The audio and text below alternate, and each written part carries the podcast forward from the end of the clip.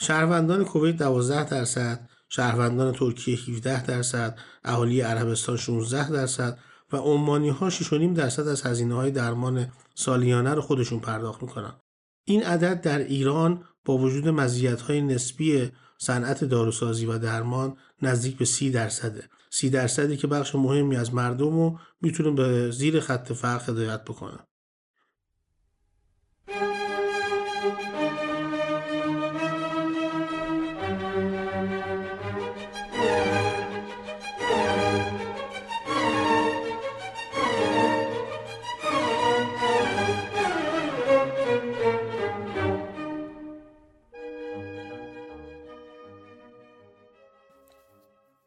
سلام. شما به چهارمین شماره پادکست پود گوش می‌کنید. دوست داریم این شماره رو با یاد مردم کردستان و سیستان و بلوچستان شروع کنیم که روزهای بسیار سخت و تلخی رو پشت سر می‌ذارن. موضوع شماره چهارم ما دارو هست. نوشدارویی که حیات چند میلیون نفر در کشور به صورت روزانه به اون وابسته است و این روزها با معضلات بسیار زیادی در تأمین دارو مواجه شدند به گفته مسئولان وزارت بهداشت و فعالان صنعت دارو میزان اقلام داروهایی که کمیاب و نایاب شدن به بیش از 500 قلم رسیده. از آنتیبیوتیک های ساده تا استامینوفن ها گرفته و حتی داروهای خاص این روزها مردم با مشکلات زیادی در تامین دارو مواجه. سوال این شماره پادکست ما اینه چرا دارو با مشکل مواجه شده و چرا حتی آنتیبیوتیک در داروخانه ها نیست؟ در اولین بخش پادکست بهراد مهرجو درباره صنعت دارو، ابعاد اون و چالش های کلی که باش مواجه حرف می‌زنه. صنعت داروسازی در ایران کجای اقتصاد قرار گرفته و چه کمکی به مردم می‌کنه؟ بعد نیست بدونید که صنایع داروسازی در دسته مهمترین صنایع کشور به حساب میان. چرا صنایع داروسازی ایران مهمن؟ این سوالیه که احتمالا با مرور اخبار شنیدن حاشیه ها خوندن مطالب روزنامه ها و حواشی اینطوری تو ذهن هر شنونده و بیننده و خواننده می‌تونه نقش ببنده. صنایع داروسازی در ایران مهمن به جهت اینکه طی تمام دهه های گذشته یعنی حداقل شش دهه گذشته از زمان حکومت پهلوی تا همین روزهای اخیر اساسا حکومت بهش به شکل یک صنعت استراتژیک نگاه می‌کرده. استراتژیک به چه معنا؟ به این معنا که بتونه این صنعت رو آنقدر پرورش بده که نیازی به واردات وجود نداشته باشه.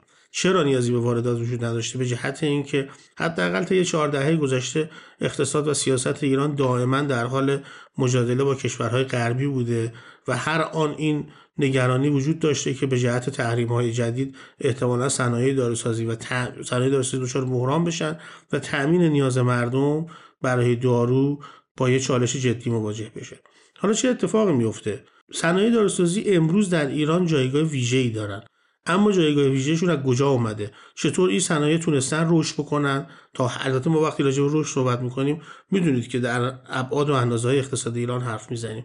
یعنی ما این صنایع رو با وضعیت صنایع داروسازی آلمان یا کشورهای توسعه یافته در این حوزه مثل اتریش یا حتی کره جنوبی و ژاپن قیاس نمی‌کنیم. منظورمون رشد در اندازه و ابعاد اقتصاد ایرانه. این صنایع تونستن به خوبی رشد بکنن. یک دلیلش یک اتفاق تاریخیه. بعد از فروپاشی اتحادیه جماهیر شوروی ایران توی بازار اونجا نقش خیلی فعالی پیدا کرد. اما چطور؟ نهادهای حاکمیتی و حتی امنیتی سراغ شوروی دچار فروپاشی شده رفتن و اونجا سعی کردن که هر آنچه می‌تونن از فرمول های مختلف صنایع مختلف مثل داروسازی برای کشور جمعآوری بکنن. در واقع آنچه که صنایع داروسازی ایران رو طی دههای بعد خیلی بالا و در مسیر رشد نگه داشت این بودش که ما موفق شدیم تو اون سالها از روسیه فرمول داروهای بسیار خاص رو بخریم. حتی روسیه بعد از فروپاشی دیگه فرمول داروهای بسیار خاص رو بخریم و در کشور شروع کنیم به تولید کردنشون.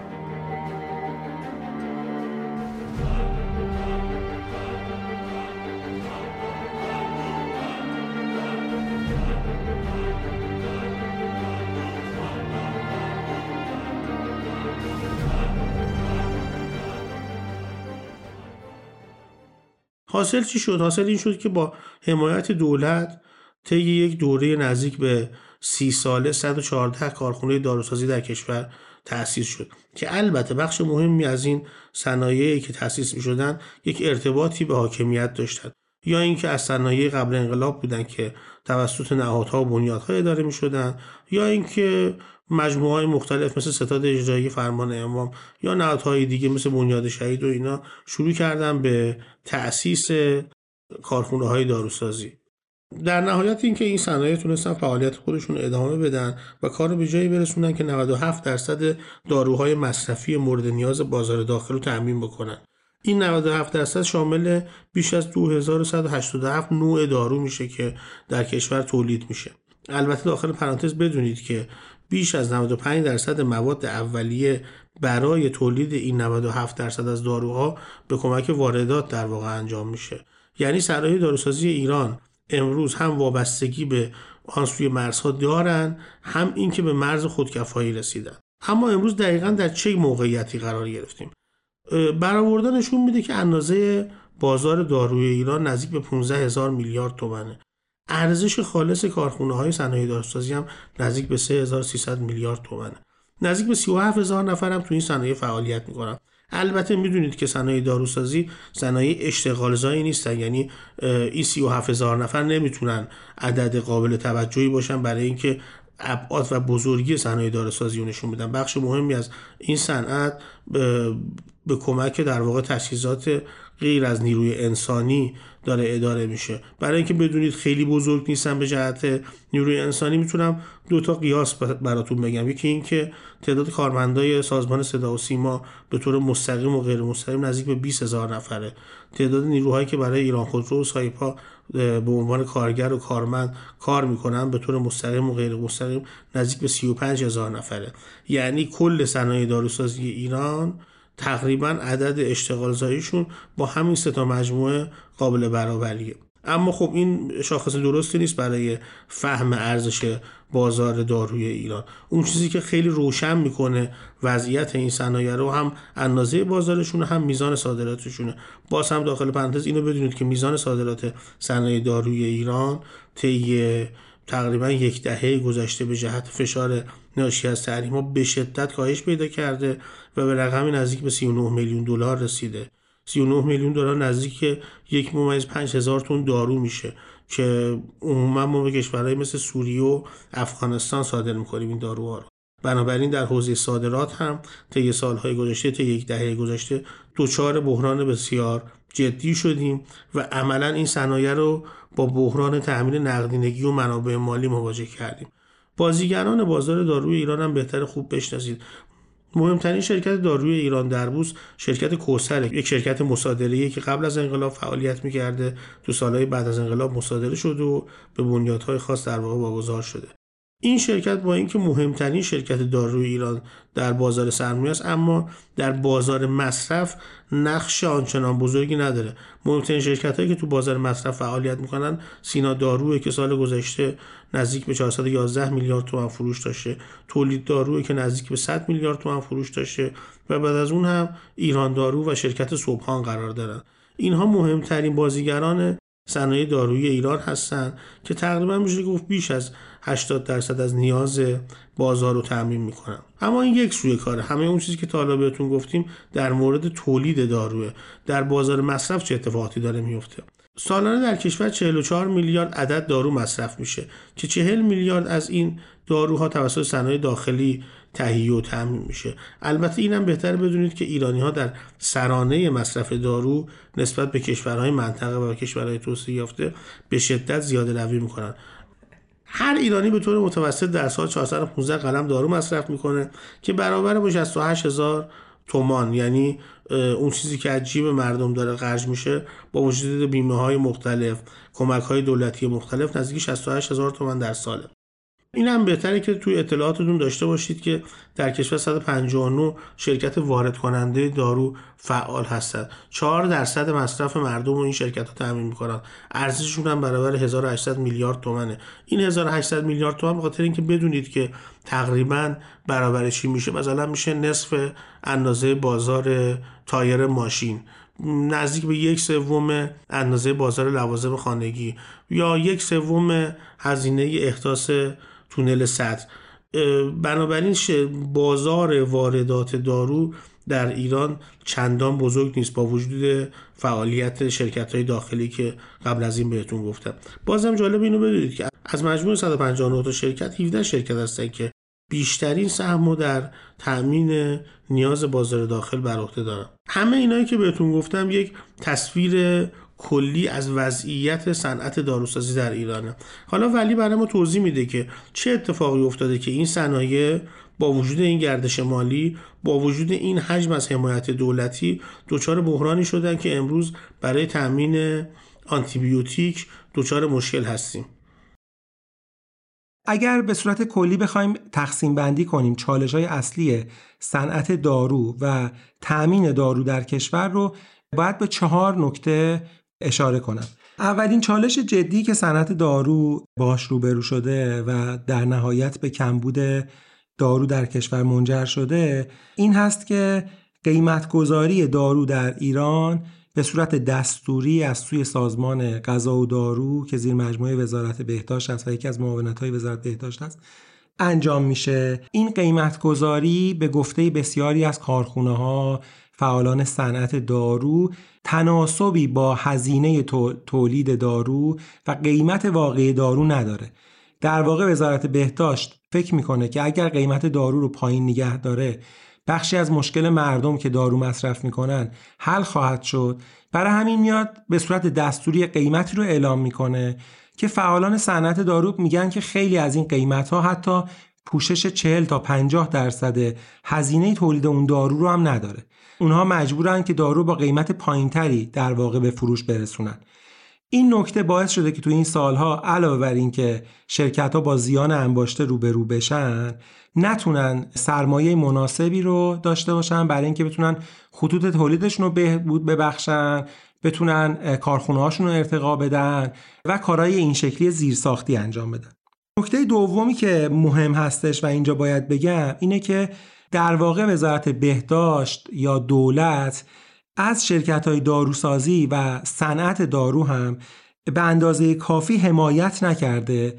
این نبود حمایت ها توی مثلا تکنولوژی توی نکته مثل حمایت هایی که باید از مثلا تو بخش در واقع مالیات تأمین اجتماعی و چیزهای این شکلی تولید اتفاق می افتاده چون اینا نبوده باعث شده که کارخونه ها کوچیک و کوچیک و ضعیف و ضعیفتر بشن. نکته مهمی که اینجا وجود داره که دربارش حرف بزنم اینه که کارخونه های داروسازی متاسفانه با کمبود شدید نقدینگی روبرو هستن. در واقع وقتی که کارخونه ها دارو رو تولید می‌کنن شرکت های توزیع دارو رو توی داروخونه توضیح می‌کنن و یه بخشی از این ماجرا رو در واقع این شرکت های بیمه هستند که هزینه های دارو رو باید به مردم پرداخت کنن و باعث میشن که در واقع قیمت دارو به یه عدد عادلانه تری برسه و مردم بتونن با هزینه کمتری در واقع دارو رو تهیه کنن. اینجا اتفاقی که میفته اینه که در سالهای گذشته شرکت های بیمه در پرداخت پول کارخونه ها به شدت کوتاهی می‌کنن تا جایی که الان به گفته خیلی از فعالان صنعت دارو باز پرداخت بدهی های شرکت های داروسازی از مثلا سه ماه به یک سال رسیده و حجم در واقع بدهی ها به بین 6 تا 7 هزار میلیارد تومن رسیده. یعنی ما 6 تا 7 هزار میلیارد تومن بدهی رو باهاش مواجهیم که با به کارخونه ها در واقع پرداخت نشده. و تو این وضعیت قراره که کارخونه ها بیان دارو تولید کنن. نکته مهم دیگه ای که اینجا باید به عنوان سومین نکته بهش اشاره کنم اینه که خب ایران تو سالهای گذشته با مشکلات اقتصادی و تحریم روبرو بوده و میزان دپوی در واقع استراتژیک دارو تو کشور به 6 ماه رسیده در صورتی که کارشناسا میگن که با توجه به تحریم و مشکلات که کشور باش روبروه این دپو باید به یک سال برسه. یعنی ما باید اندازه یک سال نیاز داروی کشور دپو کنیم در صورتی که این عدد الان میگن روی 6 ماه هستش. و نکته آخری که توی ماهای گذشته به خصوص باعث شده که کارخونه های داروسازی با مشکلات شدیدی روبرو بشن اینه که بعد از ماجرای کرونا و تو یک سال گذشته جنگ روسیه تورم جهانی به شدت رشد کرده و تو این شرایط که تورم جهانی به شدت رشد کرده شرکت های داروسازی با مشکل مواجه شدن. چرا؟ چون که قیمت مواد اولیه دارو به شدت رشد داشته. نکته مهمی که اینجا باید بگم بهتون اینه که 97 درصد داروی کشور رو ما توی داخل تولید می‌کنیم و 3 درصد دارو در واقع وارد می‌کنیم. اما بخش مهمی از مواد اولیه تولید اون 97 درصد دارو در واقع از خارج وارد میشه به خصوص چین و هندوستان. حالا این وسط وقتی که قیمت مواد اولیه دارو در جهان رشد به شدت زیادی پیدا کرده عملا که شرکت های داروسازی برای تامین مواد اولیه و تهیه اون ارز مورد نیازشون برای مواد اولیه با مشکل مواجه شدن. و خروجی همه این نکته هایی که بهتون گفتم اینه که ما الان با بیش از 500 قلم کمبود دارو روبرو هستیم که نایاب یا کمیاب شدن و کارشناسا و فعالای صنعت دارو میگن که اگر همین چالش ها ادامه پیدا کنه اگر این قیمت گذاری دستوری که تناسبی با قیمت واقعی در واقع واقعی دارو نداره ادامه پیدا کنه به زودی این 500 قلم می‌تونه به 1000 و 1500 و حتی بیشتر هم برسه. کمبود دارو و نایاب شدن تعداد زیادی از داروها به خصوص آنتیبیوتیکا تو دو ماه گذشته باعث اعتراض زیادی بین بیمارا خانواده ها شده و تو شبکه اجتماعی هم بازتابه خیلی گسترده داشته. متین دخت وایل نجات همکارم اینجاست. تا به ما درباره این بازتاب ها و اعتراضایی که مردم کارشناسا تو این دو ماه گذشته نسبت به این موضوع داشتن رو مطرح کنه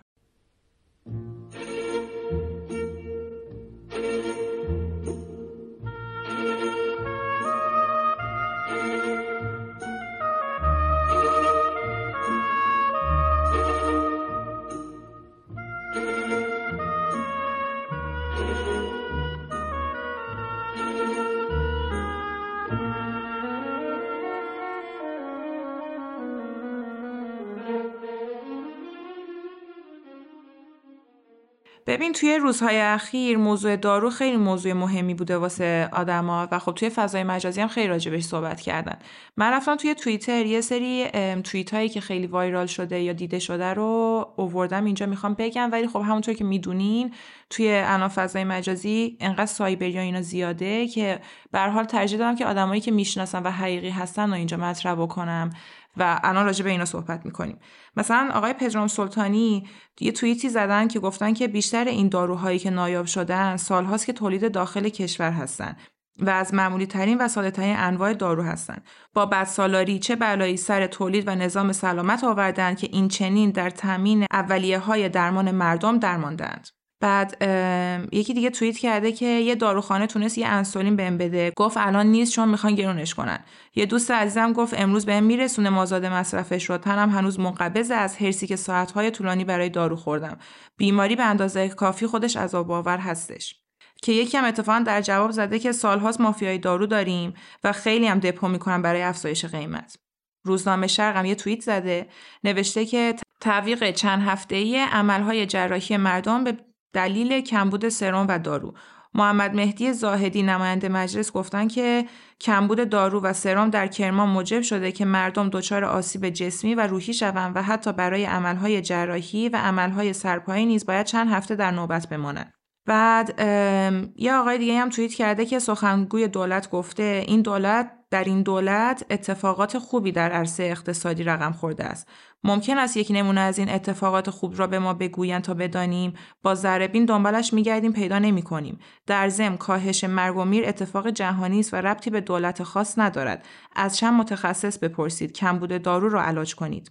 یه فرد دیگه هم توییت کرده بعد از کمبود زیاد در حوزه دارو و آنتیبیوتیک از هند وارد کردن و وزیر بهداشت هم رفت فرودگاه استقبال الان خودشون اعلام کردن آنتیبیوتیک های هندی موثر نیست و جمعآوری شود.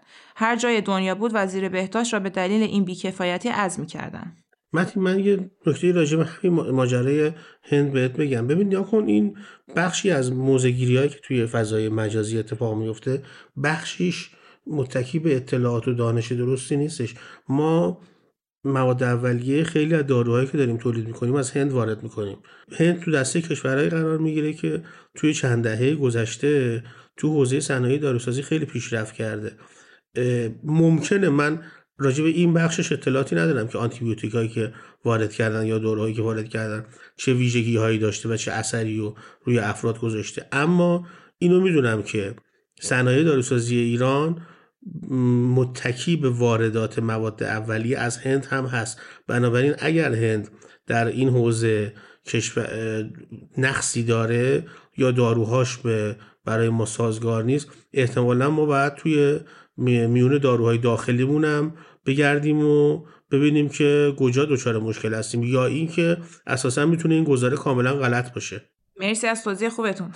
یه آقای دیگه هم توییت کرده که این روزها و ایام به جانبازان جنگ که نیازمند دارو و مداوا هستند بسیار سخت میگذرد. گرانی داروها کمبود و نبود آن پاسخگو نبودن نهاد مرتبط و بیاعتنایی به دردهای آنان و غیره وسایل و امکانات مرتبط به آنان گران و بیمه های پوششی آنها ناکارآمد و هزار و یک درد جسمی و روحی. این امتی من یه چیزی از گذشته باز به ذهنم رسید بعد نیست اینجا به بهش اشاره کنم بهت بگم. ببین می‌دونستی توی ایران یه شغلی وجود داره شغل بسیار بسیار سختیه. اینه که بنیاد شهید بعضی افراد نیروها رو داره که کار اینا اینه که ماهیانه و هفتگی داروهای مورد نیاز جانبازان رو بهشون برسونه. این مامورا لیست دارن همه چیز رو می‌دونن درست و دقیق سر اون تایم مشخص دارو می‌برن جلو خونه جانبازا. حالا نکتهش چیه که کار اینا رو یه ذره سخت می‌کنه؟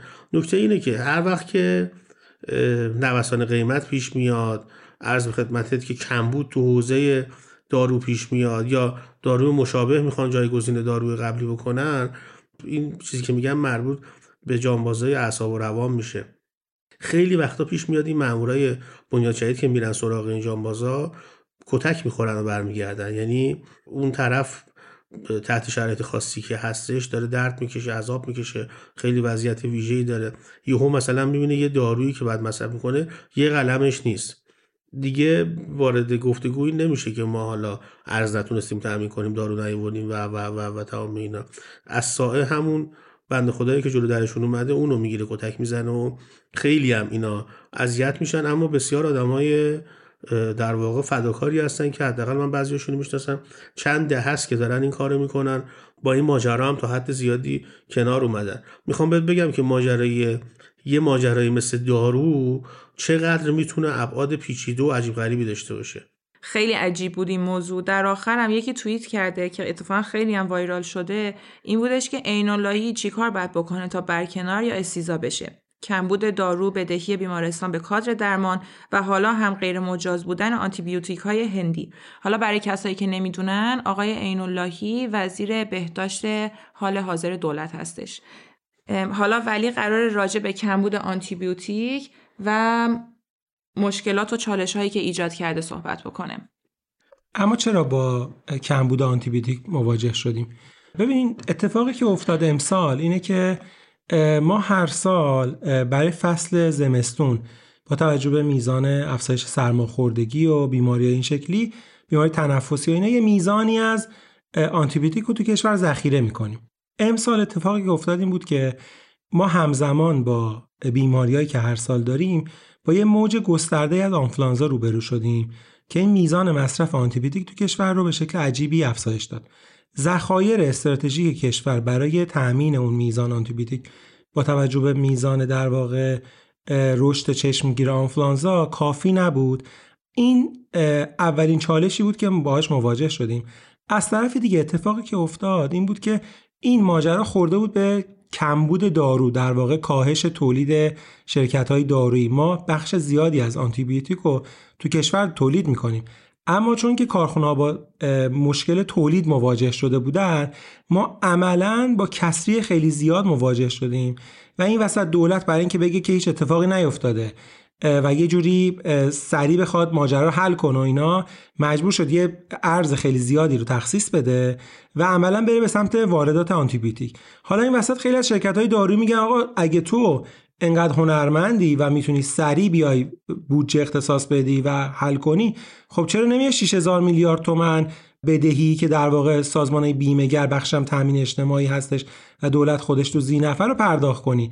چرا نمیای از تولید حمایت کنی که با این مشکل مواجه نشه؟ چرا نقدینگی کارخونه ها رو تامین نمی کنی برای اینکه بیان این مشکل رو حل کنن؟ یا از اون ور ارز به میزان کافی اختصاص نمیدی. الان بخشی از شرکت های وارد کننده دارو با چالش اصلی تأمین ارز مواجه شدن. چون بانک مرکزی به خاطر کمبود ارز و افزایش فشار تحریما بخشی از سیاست انقبازی رو تو تأمین ارز گذاشته و حالا شرکت های دارویی که وارد کننده هستن این وسط با مشکل مواجه شدن. خروجی همه این حرفا اینه که ما تو ماهای آینده ما مشکلات خیلی شدیدتری هم مواجه خواهیم شد.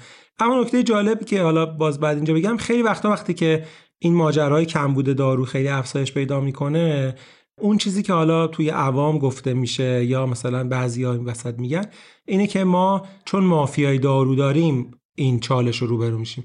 حالا به اراد اینجا در مورد اینکه اصلا ما مافیای دارو داریم یا اصلا اگه داریم چه شکلی هست این مافیا یه توضیح به ما میده.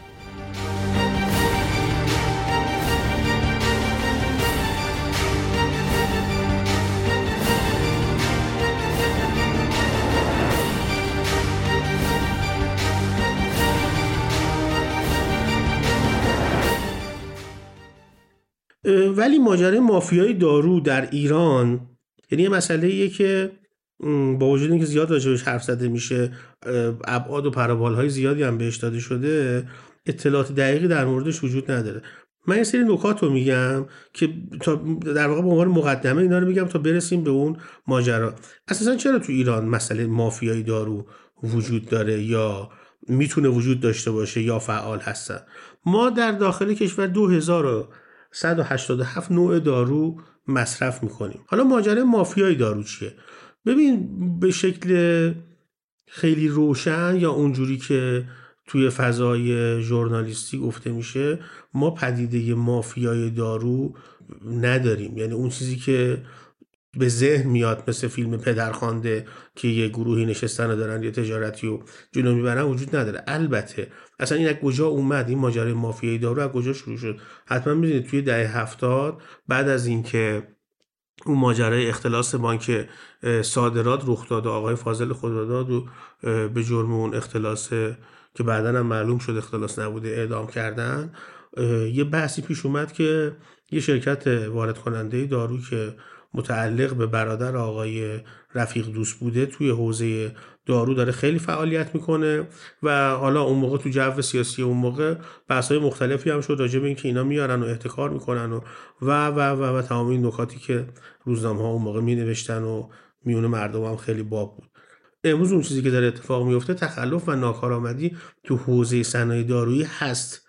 اما به معنای دقیق کلمه مافیا نیست. مافیا یعنی جمعی که بازار رو کنترل می‌کنن در اختیار دارن بر اساس در واقع تشخیصی که خودشون میدن تو دوره های مختلف کالا رو عرضه می‌کنن یا جلو ارزش رو می‌گیرن قیمت گذاری می‌کنن و تمام اینا. اون چیزی که تو بازار دارو داره رخ میده اینه که به جهت تعارض منافعی که وجود داره و گاهن هم پای سازمان غذا و دارو هم تو این تعارض منافع وسط هست اسم بعضی از مدیران دولتی میادش که اینا تو حوزه توزیع دارو یا در حوزه سیاست گذاری برای توزیع دارو فعالیت می‌کنن اما فعالیتشون عموما با منفعت شخصی خودشون یا شرکت هایی که بهشون یه وابستگی داشتن در واقع ارتباط مستقیم داشته. توی دولت گذشته و تو این دولت اگه اشتباه نکنم فکر می‌کنم حداقل در شرکت در مجموعه غذا و دارو حداقل چهار یا پنج مدیر ارشد برکنار شدن به همین اتهام و به همین دلیل. اینا هم اندازشون و ابعادشون به شکلی نیستش که بتونیم اونا رو مافیای مطلق بازار دارو ببینیم. البته که تو تو دوره های خاصی اثرگذاری داشتن سود، سودای خیلی خوبی هم به دست آوردن به جیب زدن. در واقع. ولی اون تعریف کلاسیک از مافیا رو ندارن. ضمن که یادتون باشه وقتی که 96 درصد از بازار در اختیار صنایع داخلیه یعنی کارخونه داخلی دارن اینو تعمین می‌کنن عملا جایی برای فعالیت مافیا باقی نمیمونه. ولی رقابت و تعارض منافعی که گاهن بین این شرکت ها و زینفعانی در دولت ایجاد میشه فضا رو به سمت می‌بره که در واقع این شاعبه ایجاد بشه که شاعبه هم که بهتره بگم این این فضا ایجاد بشه که راجع به مافیای دارو صحبت بشه. ضمن اینکه بعد اینو اینم اضافه می‌کنم که یک مسئله جدی که به این فضا دامن می‌زنه موضوع توزیع داروه. ما در داخل کشور 14500 داروخونه داریم که این داروخونه ها در واقع دارن شبکه توزیع و شکل میدن. جالبه مثلا انقدر گرد شمالی این بازار جذابه که توی یک سال گذشته 1400 داروخونه جدید هم به این مجموعه اضافه شده. حالا بحث اصلی اینه که رابطه بین شرکت های دارویی رابطه بین وارد کنندگان و داروخونه ها در دوره های مختلف زمانی و بازم داخل پرانتز ارتباط همه اینها با مجموعه های مثل تأمین اجتماعی و کلیت دولت باعث این میشه که یه دارو در بازار در دوره زمانی خاصی کم بشه زیاد بشه. حرف و حدیث در مورد اینکه دارن بازار رو دستکاری می‌کنن ایجاد بشه و تمام این حواشی دیگه ای که در مورد دارو هست در سطح رسانه های عمومی و فضای عمومی کشور مطرح بشه. آنچه که در بازار دارو رانت مطلقه و از مافیا هم بدتره.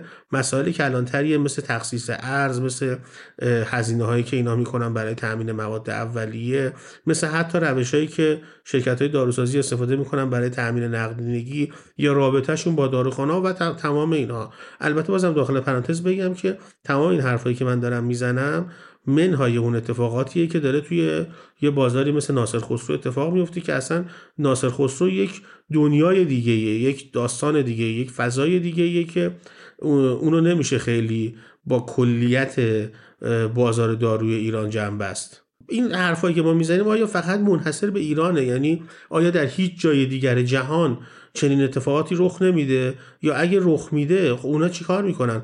به مسئله اصلی اینه که ما به این نقطه برسیم که بتونیم موضوعات رو حل کنیم. حالا تا اونجا که من می‌دونم متین یه مطالعه هم کرده راجع به این که در جهان با پدیده کمبود مافیا بحران تعارض منافع در صنعت و بازار دارو چیکار می‌کنن؟ اگه متین میشه یه توضیح مختصری راجع به این به اون بده.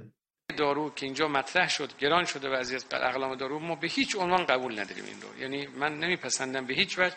دارو مورد نیازه که دردی بر دردشون رو نیفزاییم که بیایم قیمت دارو رو اجازه بدیم افراد سوداگر در این رابطه بتونن فعال بشن و بیاد قیمت دارو رو بیان به جیب بزنن و گران کنن. دولت نباید اجازه بده چین کاری بشه. اینو شما دنبال بکنید. بخشایی که مربوط با این قضیه هم هستش مثل تعزیرات هم دنبال کنن. با گران شدن قیمت دارو به هیچ عنوان پذیرفته نیست. اتفاقا بهراد FDA یه گزارشی منتشر کرده که اون تو میگه اصلی ترین دلیل کمبود دارو توی دنیا به خاطر کیفیت یا تولیده. حالا در واقع یعنی چی؟ مثلا تاخیر در تولید از سمت تولید کننده تاخیر در ارسال مواد اولیه از سمت شرکت ها یا شرکت های تامین قطعات. یعنی مثلا داروخانه یا داروسازه کارخونهش یا یه سری مشکل توش ایجاد میشه که اون شرکت ها قطعات اولیه رو به این نمیرسونن و این باعث میشه که خود دچار اختلال بشن و کمبود دارو ایجاد بشه. و کلا موضوع کمبود دارو بین دانشجوها و پایانامه ها خیلی موضوع بلدی بوده و اتفاقا خیلی پایانامه های جالبی تو این موضوع نوشته بودن. یکی از راهکارهایی که اتفاقا پیشنهاد می‌کنن ایجاد یک سرویس اطلاعاتی مشترک بین داروخانه و بیمارستان و داروساز و پزشکی حالا یعنی چی؟ مثلا بیمارستان میاد میگه که من توی یک هفته اخیر خیلی نسخه سرماخوردگی دادم. یعنی قرص سرماخوردگی خیلی از آدما می‌خواستن. خیلی از آدما در واقع سرما خورده بودن. و اون داروساز و اون داروخانه متوجه میشه که خب استفاده یعنی تقاضای برای داروی سرماخوردگی داره زیاد میشه. آدمایی که بدون نسخه میان دیگه دارو نمیده و اینطوری می‌تونن در واقع عرضه و تقاضا رو متعادل بکنن. که امیدوارم که این موضوع توی ایران هم پیش گرفته بشه. یک موضوعی که هست در واقع به ما نمی‌تونیم مشخصا قیمت دارو یا شرایط دارو توی ایران رو با کشورهای دیگه مقایسه بکنیم. چون که کشورهای دیگه و حتی حالا خود ایران هم یه سری بیمه ها هست که خب مردم میرن با بیمه دارو می‌خرن. برای همین قیمت مشخص اون دارو رو متوجه نمیشیم. یعنی نمی‌تونیم مقایسه بکنیم. مثلا توی آلمان دوست من تعریف می‌کرد که میرفتش دارو می‌خرید با بیمه حدود 5 یورو می‌شد هزینه داروش. یا مثلا یکی از دوستای دیگه میگفتش که توی فرانسه با با بیمه تامین اجتماعی 75 درصد هزینه درمان رو در واقع تامین اجتماعی میده و اگر بیمه تکمیلی بشی که کلا مجانی میشه که اتفاقا فرانسه خیلی به این موضوع در واقع مطرحه. و اتفاقا توی کانادا هم بیمه درمانش خیلی بیمه خوبیه. یعنی تو شما بتونی وارد بیمارستان بشی دیگه هزینهات مجانی میشه. ولی خب موضوع اینه که چون که بیمه درمان خیلی خوبه افرادی که انتظار می‌کشن وارد بیمارستان بشن بیشتره و خب صف طولانی ایجاد میشه. اما به طور کلی میگم ما نمی‌تونیم مقایسه بکنیم مشخصا.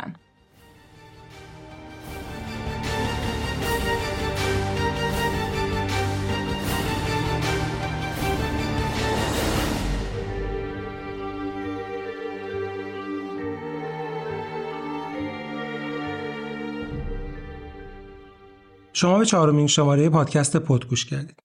جنبندی حرفای ما در این قسمت این است که موزل کنونی دارو تو ماهای آینده هم ادامه خواهد داشت و تشدید هم حتی میشه. اگر دولت به دنبال بهبود این شرایط است، باید بدهی شرکت های دارویی پرداخت کنند، بیمه ها، قیمتگذاری دارو از حالت دستوری خارج بشه و اگر قرار حمایتی از مردم صورت بگیره، بیماران صورت بگیره، این کار از طریق شرکت های بیمه انجام بشه و نه پایین نگه داشتن قیمت منطقی دارو. فعالان صنعت دارو میگن که اگه شرایط کنونی ادامه پیدا کنه تو ماهای آینده میزان کمبود دارو افزایش چشمگیری خواهد داشت و بیماران خانواده هاشون با چالش‌های بیشتری روبرو میشن. ممنون که به ما گوش کردید. منتظر انتقادا پیشنهاداتون هستیم و لطف می‌کنید که ما رو دنبال می‌کنید. خدا نگهدار.